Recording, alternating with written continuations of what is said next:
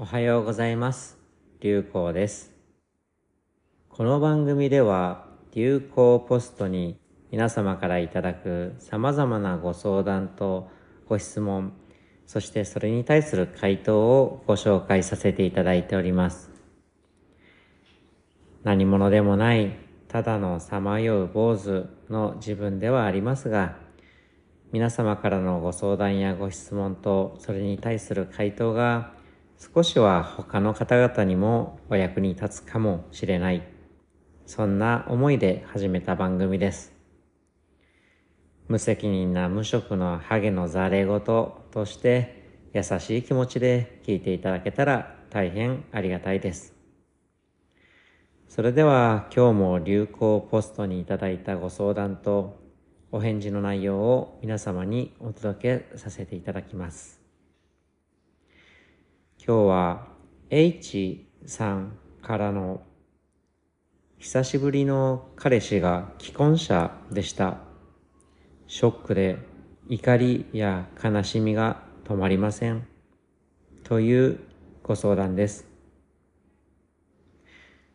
流行さん、こんにちは。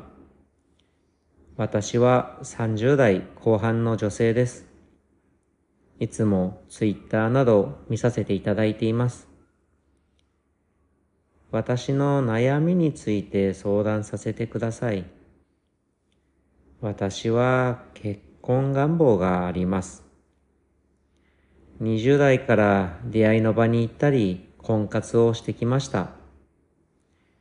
なかなかいい縁がなかったのですが、1年半前に婚活アプリで彼氏ができました。彼は地味で見た目も決してモテる感じではなく、そういうところが逆に安心できました。久しぶりの彼氏でした。婚活アプリでしたし、結婚願望もあるということで、結婚を意識して付き合っていました。しかし、最近彼が既婚者であることを知りました。とてつもなくショックでした。一人暮らしだという相手の家にも泊まりに行っており、土日も会っていました。それは別宅だったようです。全然気づきませんでした。この年齢での一年半という時間は大きいです。もう結婚も出産もできないかもしれません。最近また婚活を始めましたが、年齢の壁は大きいです。私が彼と思い描いていた家庭を相手はすでに持っていたのです。旗から見れば収入もあり、綺麗な妻もいて、子供もいる完璧な家庭でした。最低な人間と知り、相手に対しての未練はありませんが、騙されたこと、時間や心を奪われたこと、性欲処理の道具とされていたことを辛すぎて怒りや悲しみが止まりません。また気づかなかった自分も悪いという自己否定が止まりません。執着を手放したいけど私にとっては人生最大の辛さでまだまだ感情が止まりません。低送検侵害で内容証明を送ることもできますが、お金で解決されたとしても一生許せないと思います。また、十分な証拠がないと相手の妻から訴えられるということもあり、泣き寝入りするしかないのかなと苦しんでいます。既婚者と知っていれば付き合ってないです。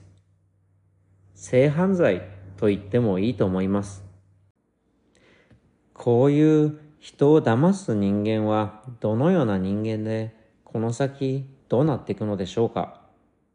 平気で独身女性や家族を騙し生きている。おそらく私以外の被害者もいるでしょう。幸せな人生を送るのであれば皆報われません。因果応報はあるのでしょうかまた、これから私はどのように自分と向き合って前向きな人生を送ったらよいでしょうかこれから生きていくためのヒントをいただけたらと思います。お忙しい中お手数ですが、お返事いただけますと幸いです。よろしくお願いいたします。以上、H さんからのご質問でした。それに対する回答が以下となります。H さん、はじめまして、流行です。自分のような身にお便りをくださりありがとうございます。H さんの悲しいご経験、苦しみ、自分のような人間が察することすらもできない深いものなどだと思っております。どのようにお力になれるかわかりませんし、無責任なことしか申し上げられないかもしれません。ですが、縁あって自分のような人間を頼ってメッセージをいただいたからには、考えを重ねてお戻しさせてくださいませ。まず大切なことは、今の苦しみはとてつもなく深いものかもしれませんが、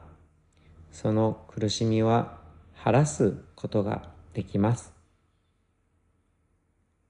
今の心の荒波も波の少ない穏やかな状態にしていくこともできます。今は深く傷つき、悔しく、焦りもあり、憎しみで、とても自分ではどうしようもない感情で胸が苦しい状況でいらっしゃるかもしれません。そんな時に穏やかになっていけるなんて言われたって、そんなの知ってるし、うるさいよ、と思う気持ちかもしれません。傷が深い分、どうしても時間がかかると思います。それでもお伝えしたいのは、大丈夫です。いずれ少しずつ気持ちは楽にしていくことができますよ。ということなのです。そして、そのような深い傷を受けた H さんだからこそ、人間味の深い、愛情も深い心を持つ未来へと迎えるのではないかと思っています。心は筋肉と同じで傷がつかないと育たないものだと考えています。誰だって心を痛めずに過ごしたいですし、H さんが経験したような苦しみをしたがる人なんていないと思います。でも、例えば家族や友人や自分自身の必ずやってくる死や病気のように求めてなくても出会わなければならない苦しい出来事が起こりうる。それが人生という厄介なものなのではないかと思っています。大切なのは時間がかかるけれども、まずはゆっくりとでも良いので、深呼吸をして、例えばスポーツをしたり、朝散歩をしたり、ガーデニングをしてみたり、などなど自分の心が少しでも喜びそうな時間を増やしていくことをお勧めさせてくださいませ。できれば自分の心が喜ぶと同時に誰か他の人にも喜んでもらえそうな時間が増えていくとなお良いと思います。例えば料理をするのだとしたら自分の料理だけではなくて職場の人やお友達にお菓子だとか食べ物を振る舞ってみたり、家の周りのお掃除をしてみたり、はたまた普段の生活でもしかしたらスルーしてしまっているかもしれない交通整理のおじさんやコンビニで会計をしてくれているおばさんにありがとうございますと挨拶をすることでも構いません。ふと気がつけば自分の周りには赤の他人のように思えてもたくさんの人が自分のために働いてくれています。直接 H さんのためだけにというわけではなかったとしてもトイレを清掃してくださっている方もスーパーで並んでいるお魚を取ってくれている漁師さんもそれを運んでくれた配送配送業者の方も日々使っているエアコンの電気を作ってくれている電力会社の人も、はたまた毎朝心地よい鳴き声を聞かせてくれている鳥たちも、実に多くの生命に囲まれて、それらがあるから当たり前ではない自分の生活があるのだという事実に気がつかされます。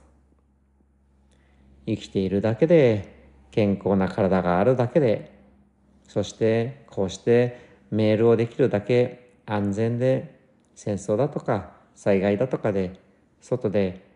過ごすこともなくいられているのだと。そんなことは実は当たり前ではなくっていつだって崩れ去るかもしれないことなのだと。なので苦しみは今は消せないかもしれませんがまずは今息をして生きていられて、今日のご飯や安全で清潔な環境が得られていることに、そしてそれらを関わっている人や自然に少し感謝をして、それらの人々が少しでも喜んでくれそうなことにも時間を作りながら生活をしてみましょう。誰かに憎しみや恨みを燃やしている人よりも